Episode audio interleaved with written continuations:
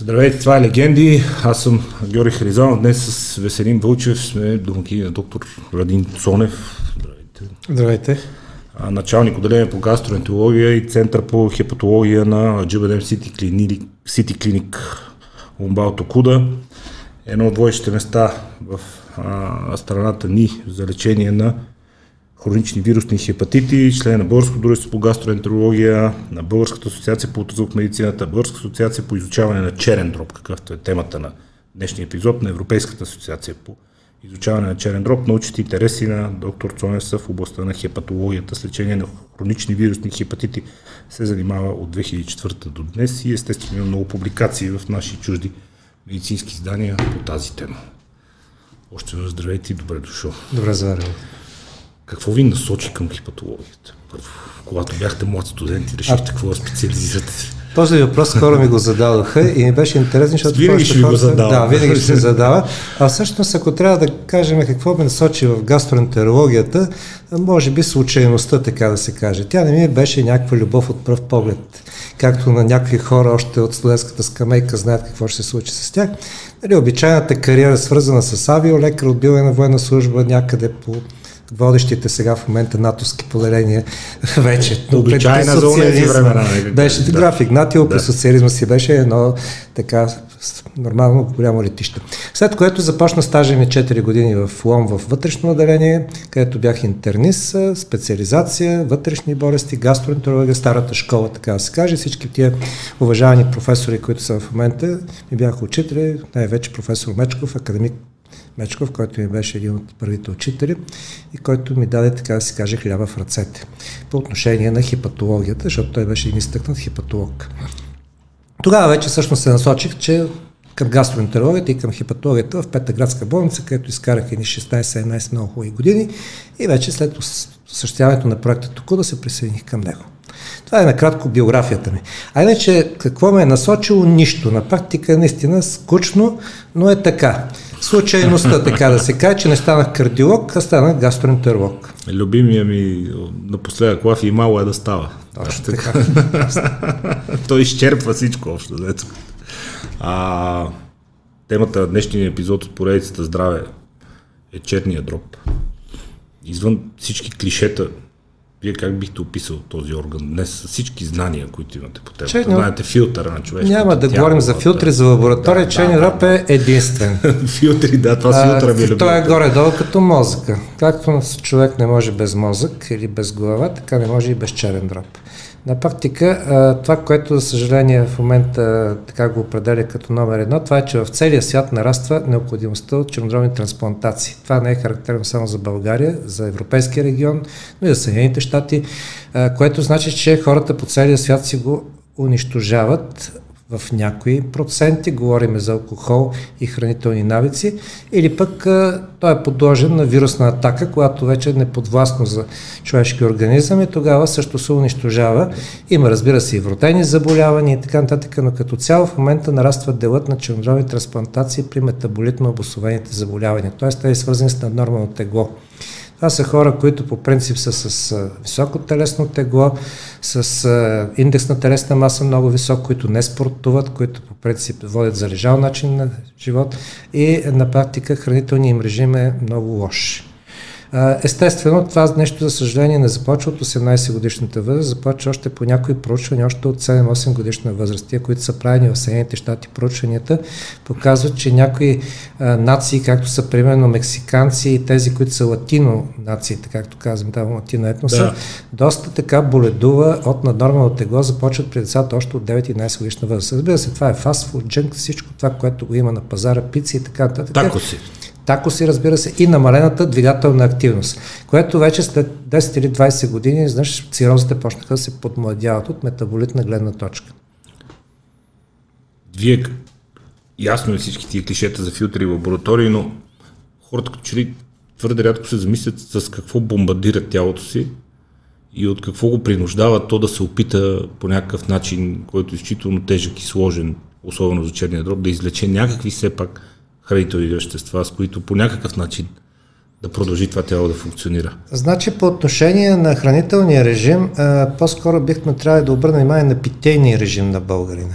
Защото, за съжаление, самоунищожаването на чайния дроб започва още така в една доста ранна възраст, да кажем от 15-16 годишна възраст, когато моите хора започват да, се, да пият, откровенно казвам, се сблъскват с алкохол и започват в известен степен от тук започват проблемите. А, алкохола, както винаги обичам да питам нали, хората, колко пиете, стандартният отговор е нормално. Значи, нормално е много относително понятие. Да. Другото любимо ми е, що не пиеш нещо, има ли ти? В смисъл, не бе обратното. Е. Точно така. Та, нормално за българин е 100-150 грама ракия или ако е, разбира се, човек, който си прави ракията или водка или така и после, естествено, другото, бирата и виното не го брои за Не се брои, то е лекичко, да. Естествено. И от тук на сетне започват проблемите. Според Световната здравна организация, 20 години с този ритъм е равнозначен на цироза. И това наистина е така. Не случайно Запад, като се отиде в заведенията, нормата е 25 мл, защото ако говорим за норми, специално за моята норма, за тая, която бих препоръчал на всичките си така а, приятели и, пациенти и така нататък, нормата, когато имат неувреден черен дроб е 25 мл абсолютен алкохол, което е за мъжете или а, 20 грама за жените. Това включва едно питие, едно шотче, както се казва. Разбира се, това може да бъде или 330 мл бира или чаша бяло или чаша червено вино, но в никакъв случай не всички тези заедно. Аз за, за първ път се сблъсках с това в Англия, Веско, защото тя малката водка е 20, голямата е 40. Да, ето. Това да, барма не е по СЗО. Той да, си... и ние обикаляме по някакви барове там и аз си пих примерно 3. И след третата, този Фреди, който ми беше домакина там, с който заедно кафе, и почна през 15 минути да пита, добре си? Това са 120 грама водка, нали? Вика, прави си, се питали за добре, бе, то обидно са Абсолютно. Всичко наред ли? Добре си. Тук се злоупотребява системно и с другото, което е още по-така неприятно и което е още по-сериозно, това са запоите. Те не са много характерни за нашите географски ширини, знаем кои хора си пак по запоите, там някъде на изток и така, да. където ами, тук... там винаги, но запоя значи е, големи количества алкохол за кратко време което вече влиза в токсични дози. И при това положение черния роб не може да реагира, той не Човека няма цироза, но той прави чернородна недостатъчност, пожълтява остро, което значи, че необходимостта от чернородна трансплантация се увеличава и има един скор, който определя преживяемостта на живота в следващите 3 месеца, който е международна точкова система и ние го познаваме прекрасно, като видим изследването на пациента. И при този скор, освен преживяемост, ние знаем, че до 3 месеца този човек, който е някъде в някаква държава, която има добра трансплантационна политика, ще бъде подложен на спешна чернородна трансплантация. Но на тези географски страни това не се случи и хората умират. И в момента имам младо момче, което е на 30 години, което за съжаление ще загине. А, въпреки, че му казах прав текст, той има последното си предупреждение още миналата година, която пак е пожълтял след запой. Това му е било последния жълт картон, така да се каже. Сега, че, за съжаление, колкото и да ми е неприятно, не той ще получи процес. червен картон. Да. А, той пак има своите 3 месеца, но как се осигурява донор за 3 месеца, при условие, че родителите му са на възраст, която не става за донори и трябва да разчита на случайността. Нещо да се случи, което съм в моята практика и преди, да, нещастието за едни е късмет за други. Оправданието, винаги го знаете, ми то такъв му е бил гена, явно му е бил по-слаб. Аз колко хора, които познавам, дето пият по цял ден, пък нищо им няма. Винаги съседът Гошо ще пие повече от мене, но той е здрав. Пък. Да, нищо Въпрос му е, няма. Е, от цял живот пие и пуши, нищо му няма. И този явно нещо... Въпрос на ензимна система. Е. Някой наистина Ето, много... това е някакво цинично самоуспокоение, такова, че така. на тебе няма ти се случи. Да. Но нещо е бил клечка, ще, в един момент ще дойде. Рано или късно. Но необратимо. За съжаление необратимо, защото в момента, в който това се случи, от тук нататък шансовете стават изключително малки. Всички ние знаеме е, на практика колко много така и хора, които са познати в обществото и с е, прекрасни спомени от тях, за съжаление, ги няма на този свят, свързани с някакви чернородни увреждания. Къде е храната в цялата тази история? Храната Нещата, в цялата... с които бомбардираме черния сидров в нашето съвремие.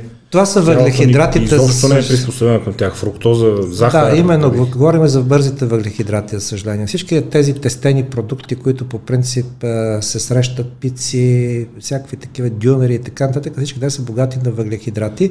И когато тези така бързи въглехидрати, които казваме, изобилстват на трапезата, а, плюс разбира се и всичките сладкиши, с които се тъпчеме, това води до наднормално тегло, защото се оформя така наречената инсулинова резистентност, при която не може глюкозата да бъде обработена и това е едно преддиабетно състояние с нарушения съответно, които доцент Лозано видях, че ви е бил гост да. тук и вероятно е станало да, да, за тези неща. Високи нива на инсулин, който обаче Именно, не успява да изпълни функцията значи, че не може. И от тук насетне започват омазняването на черна, т.е. стеатозата. Тази стеатоза, тя е в така фабулата в, за чернодробното увреждане, защото започва да се притискат жлъчните каналчета интрахепатално разположени в черния дроб. От тук се дигат ензимите. Първо е възпалението, след възпалението идва фиброзата, след въпрос на време идва и цирозата и така нататък. Сега в момента много се работи по тези съвременни лекарства, които да ни помогнат в това отношение да ликвидираме и стеатозата и омазняването и да се справяме там с въпросите GLP инхибитори и така нататък, за което е ставало дума. Но а, те са още в процес на създаване и сега в момента така това, което шеста по целия свят... начална е фаза, с всички ваши колеги това казват, работят, повишена е физическа е активност, да, повишена физическа активност и намален прием, прием на въглекидрати. Това е универсалната формула, която насякъде би трябвало да работи, ако човек така наистина спазва това неща. Самия за себе си мога да кажа, че това работи, стига човек да има воля. Значи физическата активност плюс да. диетичния режим води до чудеса, а, другото е малко така или много помощ от наша страна. И разбира се, от тук насетне вече като настъпи стеатозата, омазняването, настъпва след време и фиброзата и цирозата. Затова това просто то е една естествена еволюция. За съжаление, тук се добави още един фактор. Тази фиброза, без значение каква ще е етиологията, дали ще е свързана с алкохол, дали ще бъде свързана с вирус или ще бъде свързана с омазняване с стеатоза, води и до увеличаване на процента на рака, първичния рак на чайния дроб което също си има своят, макар и малък процент и също води до фатален изход. Какво представлява инсулиновата резистентност на черния дроб? Защото скоро слушах ваши американски колеги, признавам си, за мен това е новост. И те казват, че вътре в самия черен дроб се развива инсулинова резистентност, когато бива претоварен с бързи въглехидрати, захар и фруктоза. Точно и другото, така, което да разбрах е, че метаболизма на фруктозата е абсолютно идентичен с този на алкохола. В смисъл, черния дроб истински се затруднява с нея и тя няма нищо общо с метаболизма на нормалната глюкоза или на скорбялата, да речем. Нищо общо. Абсолютно Тялото не я иска, клетките не я освояват, всичко, което се бори с нея е в черния доб съсредоточено и така разговорно иначе, казано му се разгонва фамилията от фруктоза, което за мен беше да. изненада. Така или иначе настъпва една масна дистрофия. Тази масна дистрофия постепенно превзема целият чернороден паренхим. В един момент тя е огнишна, после настава дифузно и от тук на сетите вече се отключва този механизъм, но тя също е продукт на инсулиновата резистентност. Но има тук един друг момент, че а, самият алкохол, това, което говорихме преди малко за острата чернородна, е достатъчно свързана с прекомерна употреба на алкохол, това, което и вие цитирахте там като тези проучвания. Представяме си един тежък запой, той настъпва така наречената остра масна дистрофия. Това е характерно за чернодробната недостатъчност при острия запой. Че черният дроб изведнъж бива атакуван от алкохола, блокират се системите и той се омазнява остро и наподобява на гъшия черен дроб, така да се каже. Патешкия черен дроб. Това се казва остра масна дистрофия. Това на лъстик, ако може да намери веско с, с И от тук насетне вече настъпват вече фаталните. Така че всяко едно омазняване в черния дроб, разбира се, аз винаги казвам, че едно хронично омазняване. Примерно, вие имате стеатоза, аз имам стеатоза, казвам го примерно, защото не е задължително да. нито вие да имате нито аз, но да. голям процент от, от, от хората, било в България, било и в Западна Европа, има стеатоза.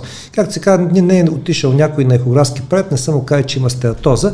Това е вече тема за някаква друга така, защото там малко се спекулира с това, особено по-малите колеги, като някакво да на пациента, не върви да му кажат, че е здрав, казват, имаш лека стеатоза. Малко, малко да го наплаша да се стегне. Леката стеатоза, човек обаче се и фрустрира между време, защото изнъж се здобива с диагноза която все пак трябва да се уточни, има ли го или го няма.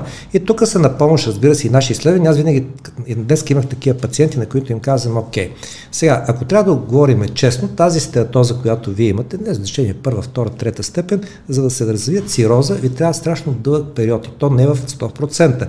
Значи около 20 или 30%, за да се развие някаква чернодробно увреждане ви трябва 20-30 години, а той е на 45 години.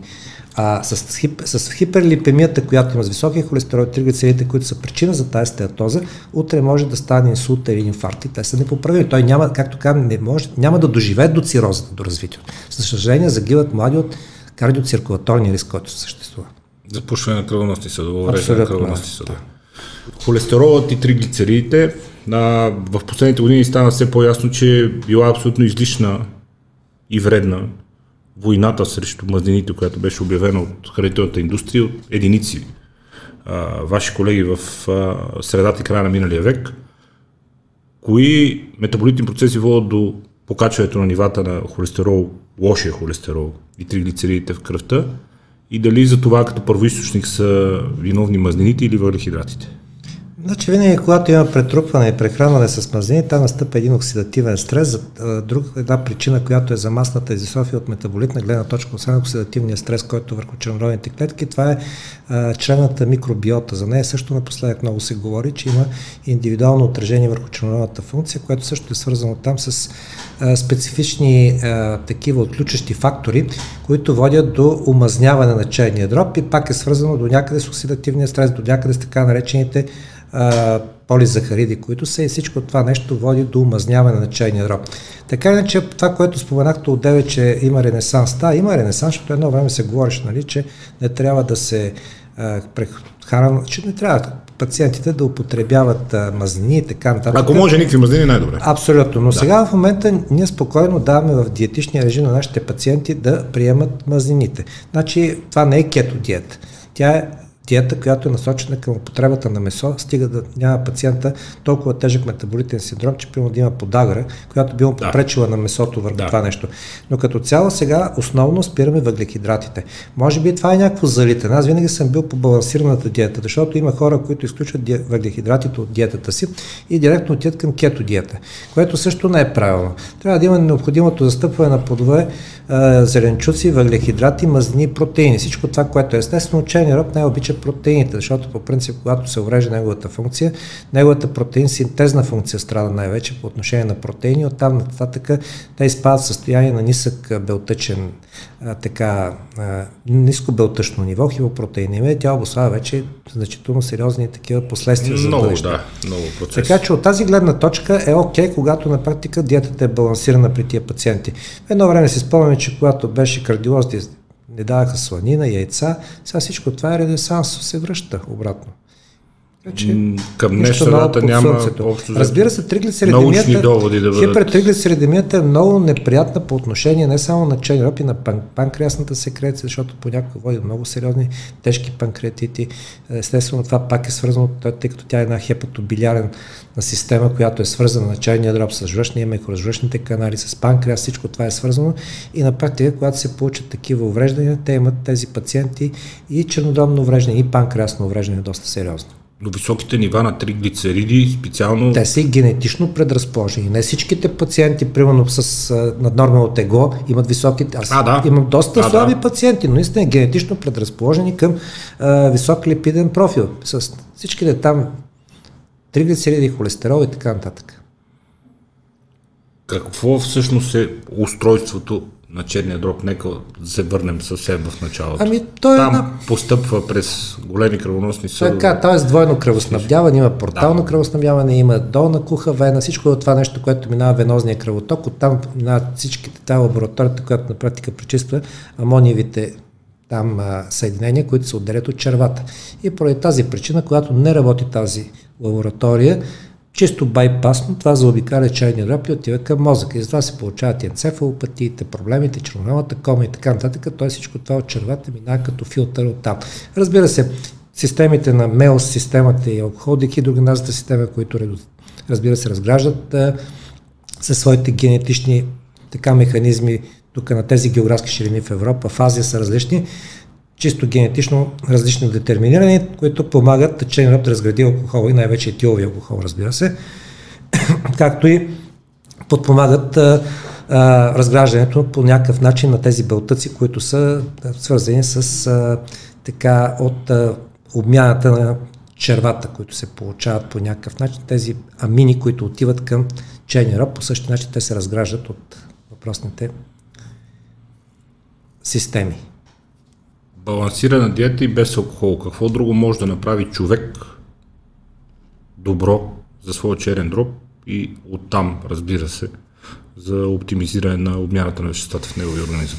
Значи, принципно, човек може много да направи за своя черен дроб, ако наистина а, така Първото, което ми идва на ум, освен на липса така алкохола, който трябва да бъде балансиран и хранителния баланс също да бъде застъпен, това е свързано и с някои, а, прием на някои добавки. Тук, примерно, нещата са много интересни, защото а, дори Съединените щати FDA не може да се справи с добавките. А, тук ги има навсякъде.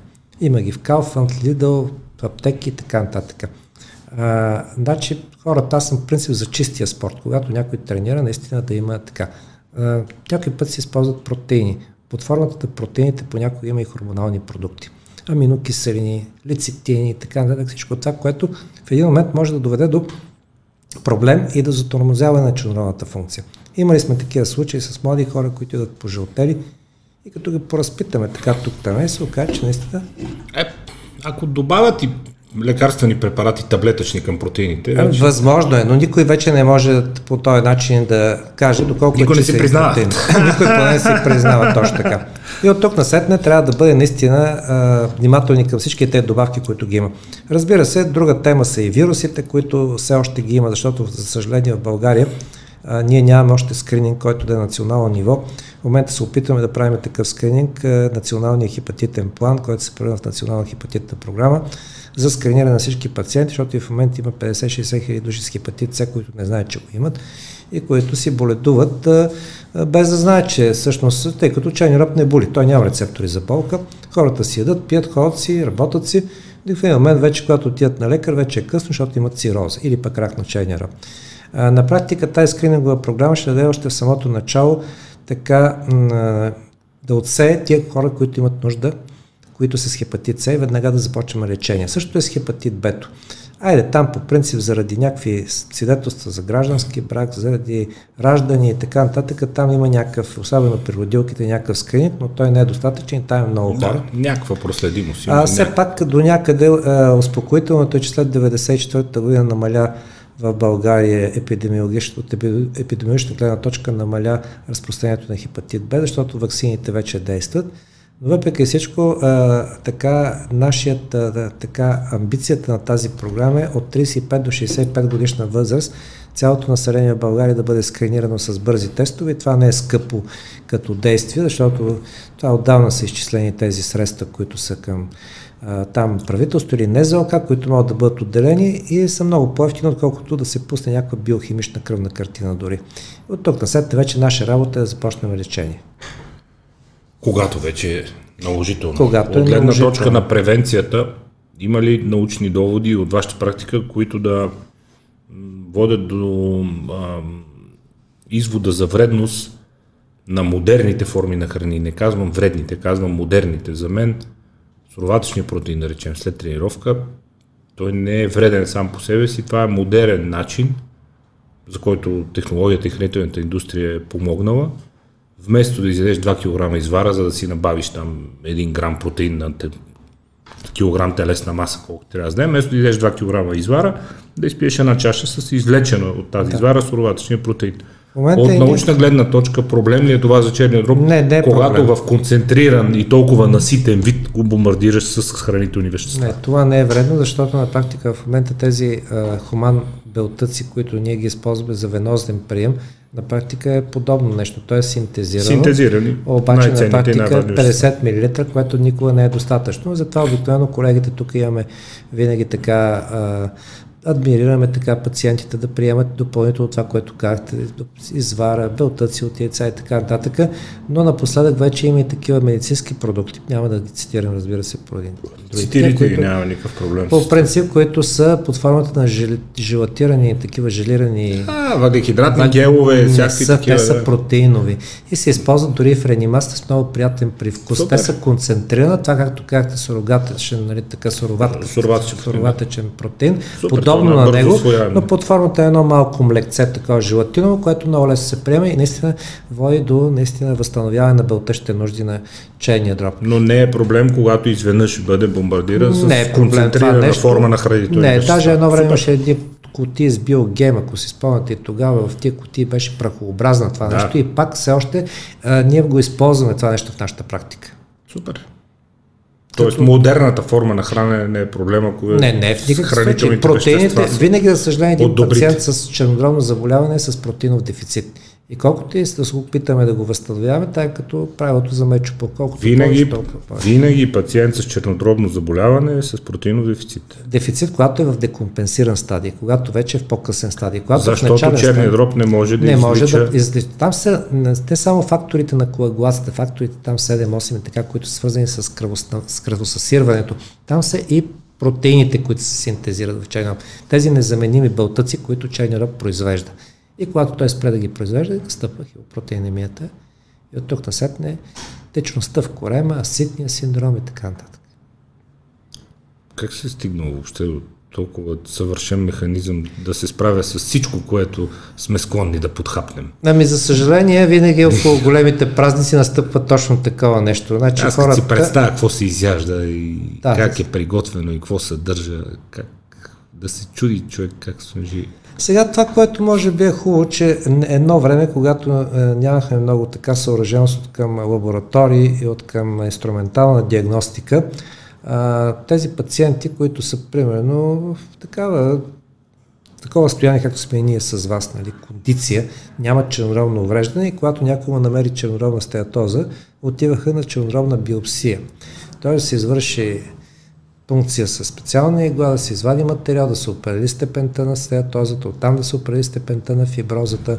Всички тези неща, които по принцип касаят един лекар, за да може да определи поведението, по-нататък какви медикаменти да прилага при пациента. Защото не винаги ехографията може да постави диагнозата цироза или хепатит стеатозен. понякога има една тънка граница, която е много тънка и трудно може да се каже бе, ти имаш цироза начален стадий или имаш хепатит в по-тежък стадий. По принцип, старите методи, както съм се, често се шегуваме с моите студенти, едно време Хипократ е можел да разбере една цироза без да има ехограф и без да има магнитен резонанс или скенер, пипайки го, палпацията да. на чайния ръб, твърд, с остър ръб и така нататък, както и тук на картинката да. да. И той може да докаже, че един пациент, гледайки му така по лицето, фация, по кожата, пипайки му друго, той има цироза.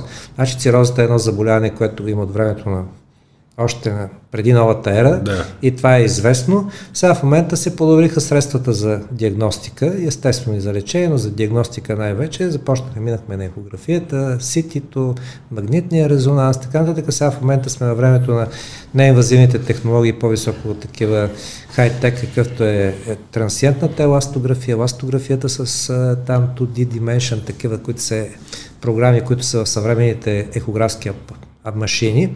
И общо взето в момента черния роб не е тера инкогнита, както беше едно време, т.е.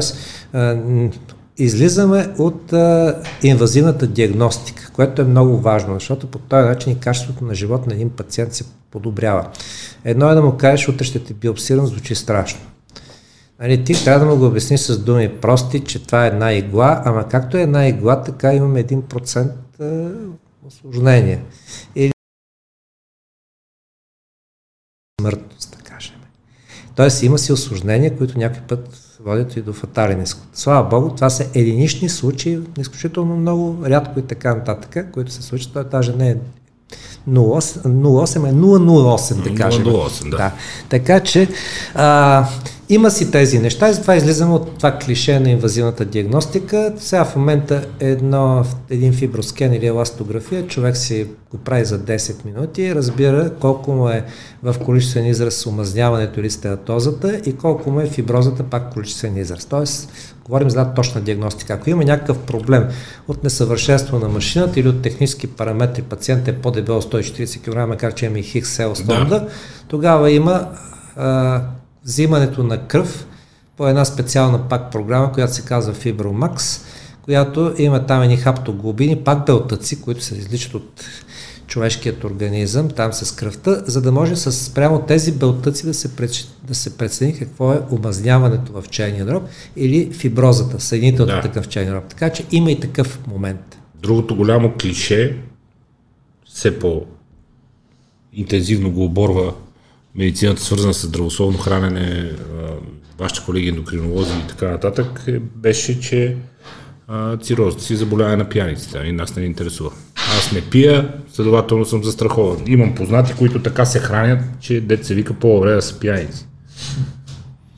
Сега, човек винаги може да се разболее от цироза. Да. Значи има такива конгенитални, където... Тя не е заболяване на пияниците. Естествено, че не е. Значи, когато едно ГГТ е увеличено, винаги те го водят като дрегера, примерно ГГТ, и много от колегите даже са на това мнение, че ГГТ е дрегера в гастроентерологията. Гама глутамил транспептидазата като ензим, така да го разшифроваме. Да. И като видят, че някой ГГТ му е там въпрос е над 100, над 200 или пък над 300 и така нататък, и веднага решава, че той човек, първият въпрос питат колко пиеш. А той човека не пие. А той защо е така? Омазняването на черни рог води до стесняването, така наречената интрахепатална холестаза, до стесняването на жлъчните каналчета от масните капки и оттам се дига чисто и просто въпросното ГГТ.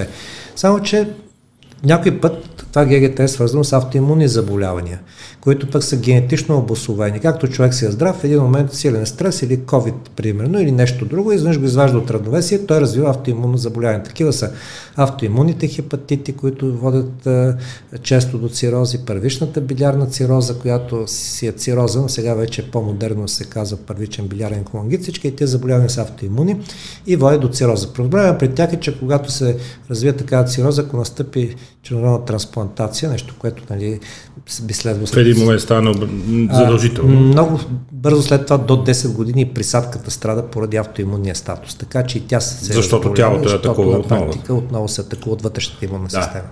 А, ако трябва да сложите на една везна алкохолът, редовната консумация на големи количества алкохол и съвременната, нека условно кажем, американска диета, хамбургери, чипсове, зърнени закуски, майонези, сосове, кетчупи и така нататък. Кое е по-вредно? Трудно ми е да кажа кое е по-вредно, само на везната. Самия факт, че ви е трудно да кажете кое е по-вредно, показва да, колко вредна е храната. колко вредна е храната, както и алкохола. Така че наистина е така. Не може да значи, се не може да се направи да се направи преценка само на това нещо, защото на практика просто те са абсолютно еднакви са увреждащите нека кажем, че метаболизма. Тъпия начин на хранене е също толкова вреден за алкохола, колкото Разбира да сте сериозен алкохолик. Така че трябва да се внимава с хранителния Ето, режим. чудесен е извод. Да. Какво разбираме под внимава? Казвате се храни човек балансирано. Ами ако Чисти трябва... храни, сурови храни, казват, ама да, ама то пък зеленчуци много витрати има, пък суровите храни натоварват стомашно-черния тракт и черевния микробиом. Сега сурова ли да е печена, да е пържено, то е ясно, че е вредно заради мазнините, то може би най-много в черния дроб атакувано. Много различни разбирания от хората за балансирана диета, каквото и да значи. Значи, ако трябва да бъда честен, аз съм точно като свещениците, когато точно дават такива нали, наставления, защото аз съм месар по принцип. Така че, Това е супер. Така че, ако, е ако седна, примерно, някъде, със сигурност ще поръча наденици и така да така салатата ще бъде някаква притурка и така, да. така, въпреки че знаем, че разбира се, трябва да има повече плодове, зеленчуци, повече фибри, за което споменахте там от и така. Салатата така. изкупва гузната съвест на месарите, нали? Смисъл, да, да пържола, ма като има и някаква салатка, нещо. Но се ограничава от картофите, разбира се, т.е. от гарнитурата, от ориза, от картофите, от сладките неща, защото по принцип нали, повечето от мъжете не обичаме много сладки неща, трудно биха ни изкушили и така нататък, но като цяло старая се хляба. Аз съм изключил хляба от диета, така че хляба и тестото на първо място. И понеже винаги я питат, ама може и три филийки черен хляб на ден, а, значи то, то си е въглехидрат. Не, то си е въглехидрат. Може, не е забранено. Черно, да. в синьо, в зелено, той си е въглехидрат. Така че категорично се спирам при хора, които са с метаболитен синдром, хляб, пица, дюнери и всичко това нещо, което и не заради това, че са фастфуд джънки и така нататък, а заради тестото, от което са направени. Кое е проблема в тестото, което са направени? Инсулинови отговор, рязкото покачване на кръвната захар? Точно това е, че на практика инсулиновата резистентност води до покачване на кръвната захар. Те са винаги хора, които при едно обременяване с глюкозна там, което е обременителен глюкозен тест, те винаги са с проблеми с инсулинови нива. Затова винаги тия хора, като ги вкараме в отделението за изследвания, задължително им правим обременяване перорално, за да определим нивата на инсулина. Да видите инсулина отговори как реагира. Така. Някой ще каже, това е проблем на панкреаса, защо вие като чернодробен специалист? Значи, защото метаболизма не е само Какво ви касае вас? обусловен. Какво значи, ви касае вас високото производство на Имаме инсулин? и чернодробен глюконеозатам. Тоест Да. има и друг неща, Нека които обясним, са свързани с а, това нещо. И когато страда черния дроб от омазняване или от други неща, отново застъпва диабет. Така че при всички положения там има влияние върху инсулиновите нива, увреждането на черния дроб. Разбира се, понякога и ние самите ги индуцираме, когато започнем лечение с кортикостероидни препарати, а такива пациенти, когато да дойдат в критично състояние, винаги започвам особено с алкохолните проблеми и кортизонов препарат при тях. Като оставим на страни пък автоимуните, където това е задължително в гайдлайна, това е този Да. вид лечение. И от тук на сетне вече при наднормално тегло се получават тези неща. Едно време беше много интересно, защото а, когато започнах медицина, тогава а, метаболитните заболявания не се отделяше никакво внимание на тях. Имаше там някакви домакини на 50 годишна възраст, които понякога правиха цирози, без да имат хепатитни маркери и нещо друго. Сега обаче в момента хората с белите якички, високо образовани, седящи на компютъра, IT специалисти и така, нататък, промени се профила просто на тези. А, Защото а, това обездвижване, е, и особено при джън културата, тя оформя един друг профил, нали, клавиатурката, компютъра и всичкото take Да. away, идва и се започва хапване на няма ги тези традиции, които ги имаше преди човек да седне да закусва, да обядва, да вечеря. Тя включително създаде едно особено поколение от скини фет такива хора по офисите. Нали? Не, не тежък, не голям, но очевидно мекички затластял. Точно така, да. При условие, че на практика една част от тях се изкупуват хората фитнес и така нататък, някакви изкупления, но аз винаги твърда, че е, физическата активност по принцип, е, колко пъти ходиш на фитнес е? Два пъти. Значи два дни от седмицата, аз разбирам да ходя на фитнес всеки ден, за да го приема за някакъв вид физическа култура. Да. Обаче, когато е два пъти в седмицата, викам, през останалото време, е не. Това не е сериозно на практика. Аз по принцип, не че съм привърженик, по принцип събота и неделя, ако имам възможност, винаги съм в планината някъде и блъскам докато, дали съм в сняг или някъде потекал, докато се върне Два човек с седмично в фитнес. Но а, всяка сутрин правя една гимнастика, която съм стоял. Ще направя 30 лицеви опори или 20 клека или там някакви Нещо. Нещо трябва да се прави Да всеки ден. Защото всеки казва, аз нямам време. Как нямаш време? Айде, Пет ма, минути са това. Пет минути между Айде, бръскането няма и душа. Така че, Айде, няма време сега. Ние имаме време, хора като вас имат време, няма време. Какво правиш сутрин? Аз докато се оправя, то гледам телевизия, едно кафе, второ кафе, Точно да, това е. стана в 7 към 9, излеза, викам, аз през това време съм тренирал и пак съм излезъл. ето. Какво значи нямам време? Глюконеогенезата. Нека отново да ви помоля да обясним набързо този процес, защото един от основните доводи на подхапващите сладко или на подхапващите бързи въглехидрати е падна ми кръвната захар, нямам енергия. От което аз просто откачам, но вече се уморих да обяснявам, освен това си правя труда да обяснявам наистина на много близки хора, тъй като аз не съм лекар, не съм медицински специалист, това, което правим тук ми е хоби. Да, моля ви, обяснете процеса, при който черният дроб от други хранителни вещества и от други хранителни макрогрупи произвежда глюкоза, когато нейните нива намалеят и тя застраши енергийните функции на организма. Глюконеогенезата. Сами си произвеждаме глюкоза. Така е. Значи там на практика това е свързано с а, едни процеси на трансметилиране и трансулфуриране, при които на практика се а, в цикъла на креп, всъщност, който е в черния дроб, там настъпва и съответната нали, трансформиране на този глюкоза, при която самият черен дроб започва да си произвежда енергията, която е нужна за депата му там, защото все пак той си е едно депо както на кръв, така и на енергия. Да. И понеже е паренхимен орган... За изненадващо започва- дълъг период, между другото, по всяко време си носите енергия със себе си. нали? Така че Каже на практика в момента, в който а, инсулина е падне по някакъв начин, свързан с панкреасна недостатъчност или с а, хипогликемия, тогава се включат и чернодробните клетки, които започват да произвеждат глюкоза и оттам насетне, включайки си и произвеждайки глюкоза, се дига до някъде нивото на кръвната захар в организма. До нормални. Така че до нормални стоености, но това е обект, който по принцип по така детално могат да го обяснат а, по-скоро ендокринолозите, защото на практика той е по-скоро в тяхната сфера, да, да го кажем. Но се случва в черния Но се случва в черния Човешкото така тяло че само да. може да си произвежда глюкоза, Така, когато глюкоза, нивата когато паднат нивата твърде паднат, много. разбира се, да.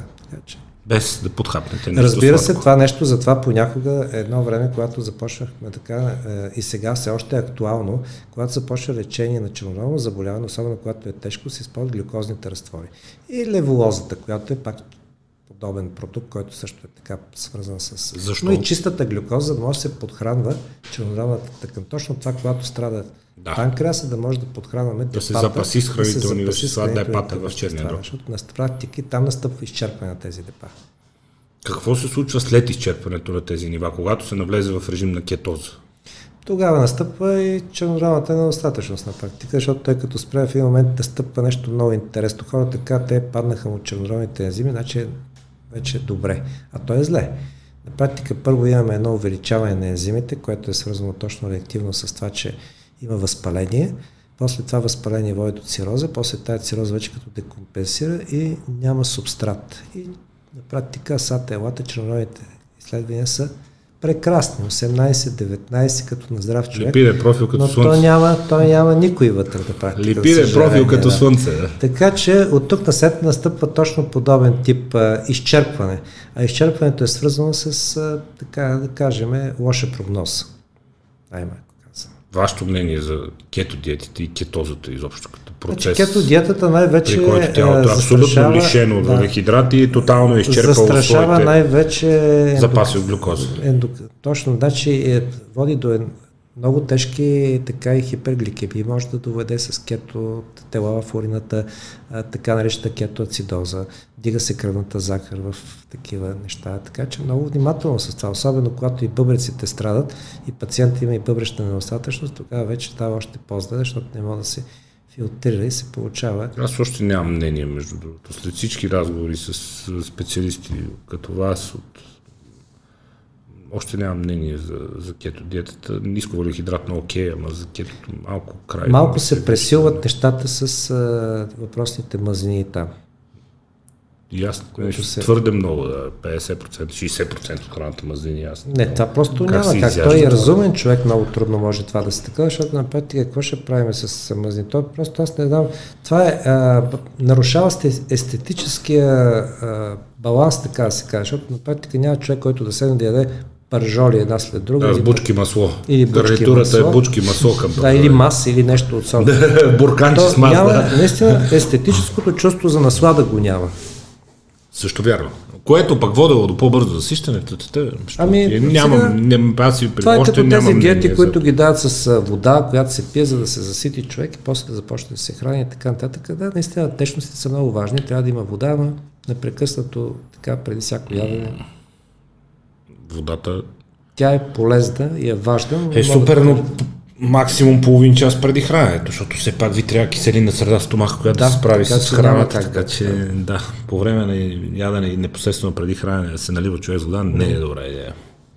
По никакъв начин. Това са естествените, така нека го кажем, заболявания и проблеми на черния дроб, които можем сами да си причиним, доколкото е естествено да се пие концентриран алкохол и да се яде американска диета, вирусните, хепатита. Какво представляват всъщност тези заболявания и какво човек може да направи за себе си по отношение на вирусните заболявания? По на черния отношение на вирусните заболявания, айде да почнем от хепатит Ато. Там е епидемиологична обстановката. Някакъв е, регион, в който гето, който на практика няма течаща вода, няма канализация. Ниска хигиена. Ниска хигиена, хората ядат, както така. Общо ето малко индийски вариант. Така. Тук в някой регион и пламва хепатит Ато. Такъв, който е хепатотропен вирус, който на практика през устата се предава, чрез фекалиите, орален начин, механизъм на предаване. Той може да доведе в много редки, изключително редки, до чернородна недостатъчност и до смъртен изход в някое инфекциозно отделение. А, когато обаче се хване о време, така, нали, малко дете ли ще е кърмач или ще бъде и там някой по-голям, започват системи вливания, там основното са проблема на системите с глюкозата, за която да подхранва чайни роб и други такива вливания, хепатопротективни средства, за които може би по-нататък ще стане дума, че малко са скептично настроени част от гилдията към тях, има ли ги, няма ли ги, имат те почва у нас. Другото е 89-90 няколко процента на практика пълно изчезване на вируса. Значи, ако има някакви осложнения, те са до около 5-6 месеца. След 5-6 месеца всички са оздравени. Изключение на. Голяма някакви... степен лечим, да. Абсолютно лечим. Да.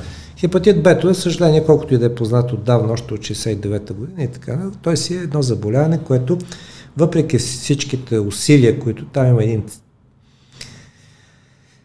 цикъл, в който не можем да влеземе. Това са заболявания, които само са виростатично лечение имаме за тях. Тоест, когато човек се разболее, начинът на предаване е сексуален и с кръвен контакт. Слава Богу, имаме вакцина. Всички здравни работи, всички хора, които държат на здравето си, ходейки на заболеки, правейки любов и така нататък, е хубаво по принцип да имат вакцина, защото не се знае, примерно, човек отиде там, изкара някаква хубава нощ някъде да. и после се разболява от хепатит Б, защото девойката, примерно там, дамата е била с хепатит То, поне да е, дет се вика, колкото и да е черен хумора, поне да е това. Ама при заболекара ще е най-голямата ирония на е, света. Да, но все още не. Говориме е, принципно. Не другия бръкна, да. А, винаги е тът, значи, татуиристи и така нататък, пирсинг, има само различни навсякъде. Да не говорим за наркотици и така нататък там, които са начин на предаване. Окей, всичко от това нещо се предава инокулационно, чрез някакъв вид процедура. Човек се разболява от хепатит Б и а, повечето от пациентите не развиват клиника. Тоест а, има така нещо грипоподобна форма, без пожълтяване. Той човек е болен, изкарва го като грип, както всички боледуваме от грип, с температура, това май си ходи с вируса, докато не стъпи цирозата. Интересното при него е това, че на практика там има... Тя винаги настъпва и процесът е необратим. Ами по принцип не, защото слава Богу и при хепатит Бето имаме момент на самооздравяване, на самоизчистване и самоотграничаване. Ще, ще бъде една огромна пандемия, която е най-голямата за целия свят. 80% на практика оздравяват изчистват вируса. Спонтанно. Ако живеят, що годе здравословно. Да, това е пословно казано, защото дори не здравословно, той ще изчисти се, вируса. че бомбардират по цял ден. Но ще изчисти вируса. Дори алкохолистите ще изчистят вируса, защото имат Супер. някакъв имунитет. Останалите там 15% обаче ще хронифицират. Те ще доведат до цироза и до рак течения след дълъг период от време. А, и ние гледаме да хванем точно тези хора, които по принцип по някакъв начин имаме си там един кор антиген, който е така, още не е въпросния австралийски ХБС антиген, един кор, който пускаме. Ако той човек е преболедувал и го има кора, тогава вече почваме да търсим нещо така, не е останало там едни хикс протеини и така нататък, нещо не е останало там по-надълбоко и се ровиме там да видим някакъв проблем дали ще има. Ако този пациент обаче е с а, пожълтяване, защото има и такива едни 10 на 20%, които пожълтяват. Да. Карат го класически, влизат в инфекциозна болница. Там колегите започват лечение пак с кортикостори. Това там те си стават как по-скоро не толкова кортикостори, колкото вливания на разтвори и така нататък. И след 6 месеца го обявяват за здрав, за изчистен, защото го наблюдават 6 месеца, не че лежи там, но го наблюдават, или пък ако хронифицира, го пращат при нас. И горе-долу пак имаме така нещо, някаква отправна точка, знае се откъде е започнато това заболяване. А защото е го е изкарал пожълтял. Проблема е точно тия, които не знаем, че са го изкарали. И това е големия пул от пациенти, които са го карали без да пожълтеят. Тя ги издирваме всъщност. А, лечението, когато се застартира такова лечение, то е много едно отговорно решение дали ще почнем да го лекуваме този пациент. Защото пациента, голяма част от тия пациенти са за наблюдение. Тоест, знаеме си кои са, на всеки 6 месеца им изследваме вируса, така, имат вирус, но е в недостатъчно количество. Там има една норма от 2000 единици, те да. са обикновено към 5-600 единички, наблюдаваме ги, не ги тормозиме, едно време ги биопсирахме, за да видим дали ще имат фиброза, сега и това не го правим, защото имаме фиброскени, сега ги наблюдаваме и на практика им следим ензимите и нищо не правим за тях, те се чувстват така малко, нали, като един вид се си искат да бъдат лекувани. А какво значи лечението? Лечението на този етап на развитие на медицина медицината е в един много дългогодишен план. Така едно къде не казахме до животно, сега сме малко по-оптимистично настроени, но това значи най-малко 10 години още този пациент ще го лекуваме с средствата, с които сега разполага медицината и то най-съвременните средства. Те са нуклеозидни аналози, лекарства, които по принцип са виростатици. Те не да. излекуват вируса, те са подобни на лекарствата за ХИВ. Тоест до живото се взима, защото и там, както при хив въжи правилото, ще трябва да бъде изчистен вируса, което го постигаме много бързо. И от тук на след настъпва една така парадигма, която е много трудно да се изчисти ХБС антигена, който е изключително трудно, после да се създаде имунитет с анти-ХБС антигена, сероконверсия, така на един дълъг цикъл, който ние не стигаме, защото стигаме до 2-3%, които успяват да изпълнят тази програма. Всички останали остават на такъв вид лечение. И, за съжаление, това са хора, които са вързани постоянно към нас, защото те са като един едно постоянно семейство, върви си така на един диспансерен профил, си ги познаваме всичките и си идват на всеки 6 е, месеца. Все пак лечението е гарантирано здравната каса на 100% и те са си обвързани с този вид така лечение. Хепатит С. Хепатит С, слава Богу, там всички знаем, че на практика отбелязахме революция, защото дойде дългодишното лечение. Едно време беше много трудно, но да почнем от началото, също инокулационен вирус, също наркомани и така нататък, отново нали, кръвен начин на разпространение. А, тук искам пак да кажа нещо, което в принцип рядко се споменава и това е свързано с начина на заразяването. Повечето от хората, които са а, дръг юзери и така нататък, те смятат, че само с инжекция могат да бъдат заразени. Подценяват шмъркането на кокаин, по-богатите, които могат да си го позволят. Шмъркането е също начин на заразяване по инокулационен начин, защото а, когато една тръбичка или една банкнота мина през 4-5 носа, ако е ритуално това нещо, всичката тая лигавица, която е в носа, е като в една хрема, която е доста лесно ранима и кървяща. И кървяща, да, да раздразнени капиляри. Точно така. И като мине това нещо през 4-5 носа, ако един го има, ще го имат и останалите. Така че от тази гледна точка това се подценява не като джойнта, който го спушат и така нататък, там няма такава да. а, среда. Ето както и да е. Оттам насетне отиваме на вирусен товар, ако има пациента вирусен товар. И там а, начинът на заразяване е свързан с това, че примерно от, обаче за разлика от хепатит Б, е точно обратното. 80% хронифицират и много малък процент, под 10% успяват да се справят с вируса да. организма и да го изчисти спонтанно. Да. Всички останали трябва да бъдат лекувани, защото отиват към цироза и рак. И принципно тези пациенти им изследваме вирусен товар, изследваме една фиброза с фиброскена и според най-новите изисквания България, че си прави, беше една от първите страни в Европа, бих казал, която въведе лечението без ограничения, защото голяма част от пациентите в Швейцария, в Италия, в е, по-развитите страни имаха ограничения от фиброзата, като защото лечението беше много скъпо.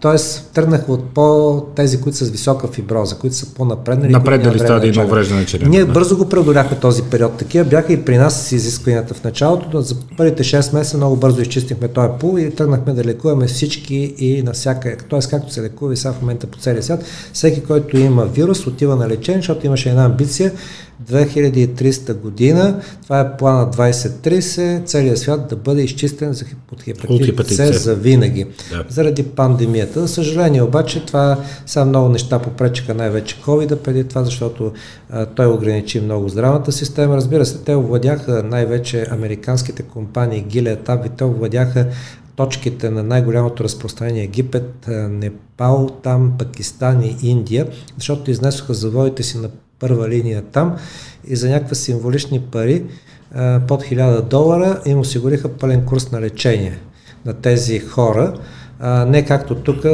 с тия голомни цени. Да. Така че от тази гледна точка се като че ли разреши този проблем, свързан с хепатит С, но все още, както казваме, заради липсата на скрининг, има едни 50 хиляди души, които, или 60 хиляди, които все още не са скринирани. За съжаление, до 94 година в България преди там да пожълтеят някои хора, е, имаше тогава и скандали по този повод, България нямаше скрининг за хепатит С. На практика все пак е, млада инфекция от 88 година на е, международната сцена. С момента, в който започнахме скрининга за хепатит С, започнаха вече да нашите вече така, за лечението, нашата програма за лечение. Но до 94-та година винаги апелирам всички хора, които са справили кръвопреливания до 95-та и 6-та година дори, по някакъв повод трябва да бъдат изследвани задължително. Тук включваме изгаренията, защото това включва много белтъчни продукти, които са от преди времето на скриниране на белтъчните продукти да. за хепатит С. Да. И както се казва, много хора и в момента страдат от това, че са кръвопрелени като млади хора. Примерно дали са били бремени дамите или примерно някой се е бил с пътно транспортно происшествие, извадили му дълъг, влели да. кръв и така нататък. И той си носи хепатит С. Както се шегувам, по-добре жив и заразен, отколкото умрял стерилен, нали, как се казва, защото по този начин все пак това е, е един спасен човешки живот за времето си и зараза за по-нататък. Какво представлява скрининга и вие в началото обяснихте каква е процедурата за преглед на, на черен дроб, но а, когато човек си прави, има надсредния интерес към здравето си, за което непрекъснато mm-hmm. апелираме и си прави редовно кръвни изследвания, за което непрекъснато апелираме, стигат ли стандартните кръвни изследвания или липидния профил и пълната кръвна картина, за това да се определи дали в общи линии човек издрав и дали в общи е нормална и чернодробната му функция и могат ли те да са сигнал и кои показатели трябва да се гледат за нещо нередно и за това да бъдете посетени вече за скринингов тести за преглед на черния. Значи в момента личните лекари, а, доколкото знам пакета им от скринингови такива, влизат холестерола, триглицеридите, кръвната захар и пълната кръвна картина. Да. За мъжете над 50 години там е простата специфичния антиген. Това влиза и сега. Да, това, което да. по принцип в момента искаме да го введем, това, което е наред 8 и която вече мисля, че е отлежава, защото те ни я прехвърлих обратно, но вече е, хората, които сме в борда там за скрининга, обратно вече сме работили, за да се върне и да започне да работи от живот и здраве до края на тази година. Трябва нещо да се прави за, по тази програма. Това е да включим ХБС антиген или австралийски антиген, наричан така в миналото за хепатит Б и за антихацв за тези два сериозни вируса, за които говорихме, да се включи в, а, с бързи тестове, експресни, които са и най-ефтините, под 2 лева, да се казва, да се включи към стандарта на медицинската практика на личните лекари. А, имаше така едно предложение да включим асата и елата, но те са много разводняват картината, защото както говорим един човек без да има хепатити, а, само чисто метаболитно ще има високи ензими. Окей, въпросът е, че той ще ги има ензимите, но той може да това да е свързано с да, ред други защо? заболявания. Моля? Трябва да разберем защо. Да, не въпрос е непременно хепатит. Въпросът е, да, не е непременно хепатит. И сега тук идеята е, то най-добре, ако можеш и, и това, и това, разбира се. Но предвид на финанси и така нататък се реши, че по-добре и по-така ще бъде по-удачно и за цялото население да бъдат скринирано за хепатитите, а пък чернодробните ензими вече по преценка на лекуващия лекар и той, който го лекува. При всички положения при нас е така, както и навсякъде в България, високите асати елат веднага алармират, трябва да се пуснат, той е като АБВ гайдлайна, спускат се чернодромите, изследвания и така нататък. Така че от тази гледна точка според мен трябва да ги има и двата, но ако човека, както казвате, е над средното ниво и така, трябва от чернодробната функция си пусне четирите ензима АСАТ, АЛАТ, ГГТ, алкална фосфатаза и ХБС антигена и антихацевето. По принцип, дори за вакцинираните трябва да се пуснат тези неща, да. защото не всички хора създават имунитет. Не всички Това е като с COVID. Да. Аз самия съм си правил безброй бустерни дози на хепатит Б вакцината в Денжерикс, за да може да, си, да имам имунитет. Аз бях с нула, въпреки вакцините, които съм си правил. Така че трябва да бъдем по-постоянни в това нещо и да следим за тия неща. Разбира се, сега има и хепатит Е. Там има и ЕФ, разбира се, и други такива. Делта хепатита мога да не го коментирам толкова, защото той е вързан с хепатит Бето практика, така че който има хепатит Б, задължително мислим за делта вирус. Характерното при него е, че когато е в комбинация с хепатит Б, а той е в комбинация, било като суперинфекция, било като коинфекция, води до бързо а, цирозиране и до червено достатъчно, защото там сме ограничени от към терапията, тъй като той е РНК вирус. Е, хепатит е по така интересен за хората, защото се предава през устата, както А хепатита и е свързан с определена храна на местни продукти, които не са добре е, изпечени или приготвени термично. Най-вече свинското месо. А, общо след както едно време беше ехинококозата по същия начин, но сега тук е това. А, с, а, свързана е също с тежко протичане, с пожълтяване и така нататък. По принцип, слава Богу, че имаме така висок процент, които оздравяват от тези пациенти, тъй като лечение на практика на този етап в България някак да ми се предложи, защото старите лекарства, риба, вирина, там в интерфероновата ера вършиха чудеса и бяха много хубави, има сега светът се лекуват с хепатит С по един друг начин, много по-съвременни и вече нямаме това старо лечение, което беше удачно за хепатита. А, от тази гледна точка там а, в момента специално в Западна Европа, голяма част от тия пациенти с хепатит водят и до хронифициране, защото преди се смяташе, че не хронифицира. Но има пациенти, които развиват хронификация на хепатитето и това може също да доведе до чернородни увреждания, така непоправими. Може ли да кажем, че когато извода за заболяването на черен дроб, които си причиняваме сами, е ограничете алкохол и се храните здравословно, извода за вирусните, поддържате добра лична хигиена и включително и в половия си живот. Разбира До каква се. степен това би могло да ви предпази? Това е базовото условие. Ами по принцип всеки пациент, който има примерно в семейството има хепатит Б, задължително трябва да бъде вакциниран всички членове на неговото семейство, защото все пак там Много има е вакцина. важно да се знае. Да, и да Другото е използването на предпазни средства, за които става Да. дума, кондоми и така нататък. Това също е важно. А, по отношение на хепатит С, половия начин на разпространение е много ограничен, под 3-4%. Трябва да има рани, жената да е в цикъл и така нататък. да, които, да. да. Иначе там няма как това да се случи. Но За базата е добра лична хигиена и хигиена на Абсолютно, живот. но никой не знае дали, примерно, човек като отиде някъде, дали си направи татус или нещо друго, няма да нещо да се случи, но пак това е неразумен начин на... Отново опираме до хигиена и стерилитет Да, на е, средата. да. А съвременната хипохондрия отключи желание у хората и възможност в България, където лекарства страните ести непрекъснато да пият лекарства, е едно от доводите против това, освен всички останали. А, Доколкото въобще е безумно самолечението и желанието човек сам да ходи да си на пазара, да се нагълта с някакви лекарства, е начинът по който те се отразяват на черния дроб. Много трудни и тежки за метаболизиране. Ми, това са лекарствата, които, както казваме, то се води DILI ефект или Drug Induced Liver Injury, което на практика е Причинени от лекарства, увреждане на лекарства, черния увреждане дроб. на черния дроб, Да. което на практика само по себе си има такива медикаменти, амилдарон, хормонални препарати и така нататък, ред такива антибикотични препарати и така нататък, които са с доказана хепатотоксичност. И гледаме обикновено тези медикаменти да ги избягваме, но все пак някога се налага, особено при инвитро процедури. Не говорим когато се налага.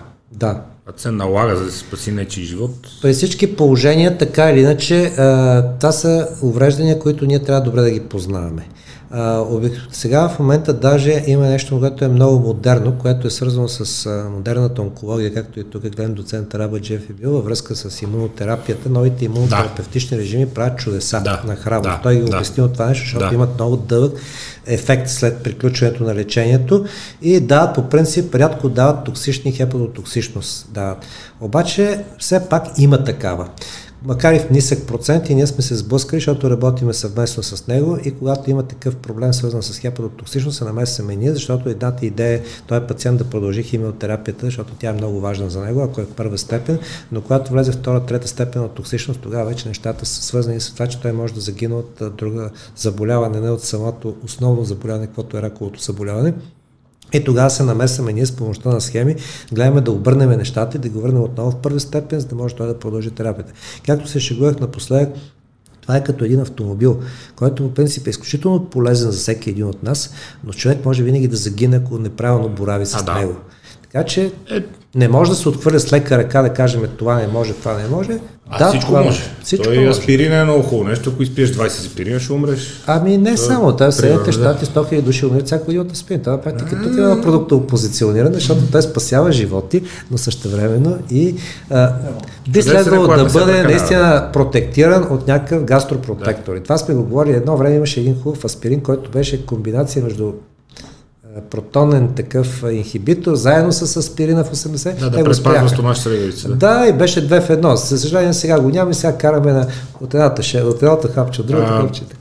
Ужасиите, които открихме за фруктозата на, наскоро, ние ги открихме за нас. Те са били ясни на, на вас и на науката много време назад. А, до голяма степен ги изяснихме на нашата аудитория. Между другото, страшен респонс имаше този епизод с фруктозата. Няколко думи за кофеина. Къде се намира кофеина?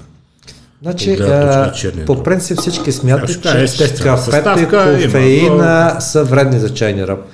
А, ако говорим Защо? за кафе, заради кофеина, точно това, нали, който бил токсичен, Да. тъй като нали, оксидативен стрес отключва и така нататък, там мер, такива неща, които биха следвали да се имат хепатотоксичност при оксидативен стрес и така нарушаване А той е бил антиоксидант, пък кофеина, пък полезен. Значи в момента а, ние сме се убедили около едно правило и това е, че най-полезното кафе в момента това е американото. То е шварц кафето, което никой в България уважаваш. Аз много обичам. Така. А, Да, то е ето, такива. прекрасно. Тоест каната с кафе. А, не знам, Лична, лична кана с а, кафе. това сме го обсъждали Персонална с колеги хепатолози, не знам защо точно е така. Може би, защото в него има по-малко кофеин, за да може да се То е пие с водно разтворима субстанция, може би като го пиеш повече това е вода, филтър натоварва кафе и, толкова. да, да. И човек може да си го пие целият ден. Да. Може би заради това, а не това, което е, знаем, което в Италия човек ще го изправи така на крака, което е малко на дъната, така. Тегави такъв, късите. Така си те, да. Така че от тази гледна точка, ако говорим за това, аз смятам по принцип, че черен роб не му е проблем кофеина или кафето. Даже едно еспресо, едно капучино няма никакъв проблем за него. Така че може спокойно да го приема, защото мисля, че това е малко догба, което е свързано с а, така, това, което е дали да е еспресо, дали да е капучино или да бъде шварц кафе. Така че то е ясно, че това е кофеин. С други думи, няма проблем върху черния Под каква форма го приемаш? Разбира се, ако има жлъчна патология, тогава да, тогава по-скоро не, защото там вече има кон- тазоконстриктивен ефект, ще свия съдовете, включително и това ще вкара някой камък в канала и ще стане по-неприятно за жлъчна гледна точка, когато пациентите са с камъни в жлъчни мехури. Кои са най-важните в последните години е, открития във вашата сфера, които направиха работата ви по-лесна?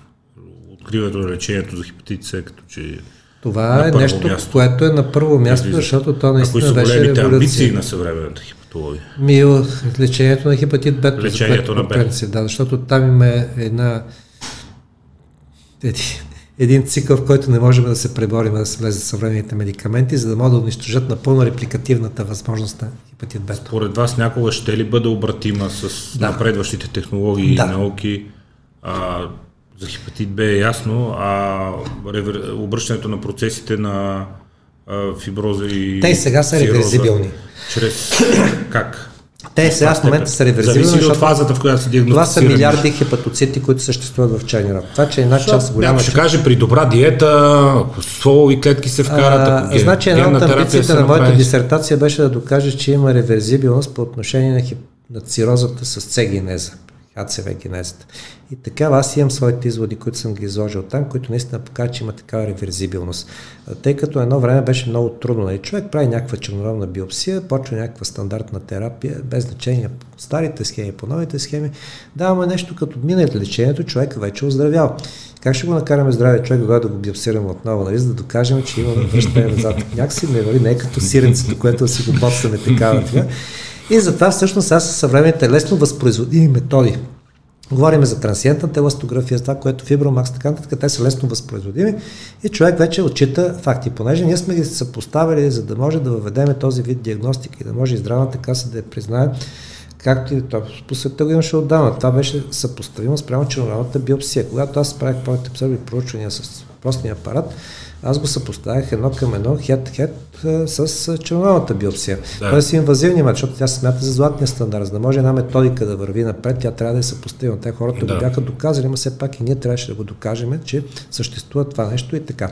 Имам съм много пациенти, които са били с а, стадии на цирозиране, а, която общо взето има там една линия, от която няма връщане назад. Тоест тая точка, от която няма връщане назад, е точно начина на реверзибилност. Тоест, ако пациент е с А и Б стадии по цироза първите два, спирайки алкохола, той човек вече ще Има доживее шанс, да. Той ще има цироза, Е факт, тя няма как да изчезне, но тази цироза си става една студена цироза и той си живее дълги години с тази цироза, но няма да умре никога от цироза. Ако не натоварва излишно черния си. Естествено, спазвайки начина така. Докато да. другите вече, които дори да спрат с алкохола, когато са в този стадий, който са минали тая точки, да спрат алкохола, те ще си загинат, за съжаление, защото вече са преминали тази точка. Необратимо. Необратима. Иначе аз съм имал такива случаи, но съжаление са единични, когато съм имал пациент, която беше в чернородна кома, 4-5 денонощия, събуди се, казахме си добро утро, беше даже в едно проучване там, когато беше още ги нямаше тия тук с цек. Така, тая пациентка беше антимортем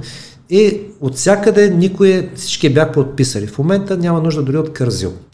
Смисъл такъв, че нейният черен дроб се възстанови, тя няма и фиброза. Кардио, нека кажем, най-базови масов хепатопротектор. Ами, на практика, каквото ще да е. Така, Да. така е, че тази пациентка се казва, аз си бях лиснал за чернородна трансплантация, после махнах го Човека да вижда. Има и такива случаи, както се казва, хепи енда, Завръщане от ония свят. да. Да има и необясними неща. Така или иначе, а, тези, които спрат наистина им започнат здравословен начин на живот, на хранене и на спират алкохола. Не случайно, по принцип, когато се отиде към червена трансплантация, се иска поне 6 месеца въздържание. Не може все пак някой, който е с алкохолен проблем, да отиде да вземе някакъв черен дроб, когато още е девир. Да. Така, че, и от, да. от другия ден да е пак като и, нов, и да се продължава по-старому. Да. Това е не етично, не морално и всякак така. Големи извод, спрете алкохола или го силно го ограничете, твърде алкохол. Не, напротив. Къде, има... къде стоят а, вината и тези ферментиралите захари, които не е, не е онзи етилов Аз никога не забранявам който... на моите пациенти да, чаша вино, да пият с изключение на тези, които имат цироза и с изключение на тези, които имат панкреатит. Който има цироза и панкреатит, му забранявам аз Но това, че някой има стеатоза, това, че някой е с наднормално тегло, това, че някой е дигнал ензимите или това не, не им забранявам алкохол, защото това води до един микрострес, който също не е малък. Как се казва, трябва да има хигиена на пирането. Обаче. компенсира с нещо друго, когато спрете алкохол. Разбира се, така иначе, важно е тази хигиена на пиенето, да. да се знае кой колко може да пие и в малко количество. Иначе за вината, за софт дринк и така нататък, те са а, аз в момента съм даже самият аз много предпочитам сега вина, отколкото да пия, не че нямам уиски, такова. Предпочитам вината. И за лятото, и за зимата, защото да. все пак там си има антиоксиданти, естествената ферментация, която е много важна. да. да. Така че много важно е, тъй като все пак те имат в тях а, а, доста полезни антиоксидантни свойства. И не съм само аз единственият човек, който се занимава с чернодробна патология, който обича вината. Явно, че а, ние харесваме вината хепатозата. Хубавото е, че и вината ни харесва. Окей. Okay. Здравословна храна, добра хигиена, и, и физическа активност. Физическа активност. Да. Редовни изследвания при отклонение от липидния Ами изследванията трябва да бъдат не повече от два пъти в годината. Два пъти в годината. Не повече, защото там те не са динамични тия неща. Сега около COVID, да разбира се, настъпиха и така наречените чернородни недостатъчности, постковидни хепатити и така нататък. Изследвахме ги и тях.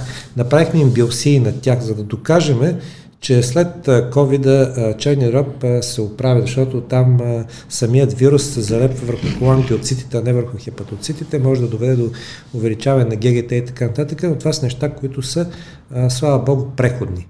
До 6 месеца всичко влиза в норма. Но хората се притесняват, разбира се, и справо. Имахме такъв случай на COVID, който беше до 10 000 чернородни ензими и беше тогава наистина фатално, защото беше отиваше към чернородна недостатъчност. Това са високи стоености на ензимите, когато черният дроб се саморазрушава от всякъде. Слава Богу и това мина с хепи Така че... в крайна сметка, според мен поне от всичко, което вие бяхте така добър да споделите с нас, в огромна, да не кажа в пълна степен, здравето на черния дроб и функционирането си зависи от нас. От нашите Абсолютно навици и начин на живота. самите, да. В огромна степен. В огромна степен, защото когато човек е нещо конгенитално, когато се ражда с вродена форма на цироз, защото има и такива, това е друго. Но когато вече съзнателният живот си поема, наистина черния ръб си е както по отношение на анаболи, така и по отношение на всякакви други неща. Всичко си зависи от вас за пореден път. Много ви благодаря за отделеното време знанията, които споделихте с нас, доктор Елин Цонев. Много успехи за напред ви пожелавам. А всички наши зрители и слушатели, които някога имат съмнения, които някога имат отклонения при кръвните изследвания, които трябва да се правят поне два пъти годишно, нека потърсят най-добрите специалисти, като господин Цонев, консултирайте се, преглеждате се на време, това спасява животи и ще спаси ужасно много, ще ви спаси от ужасно много неприятности ваш, вас и всички ваши близки, да не забравяме. Аз бях Елизанов, това е Веселин Вълчев, още веднъж доктор Един Цунев. Благодаря и до нови срещи. Благодаря ви аз.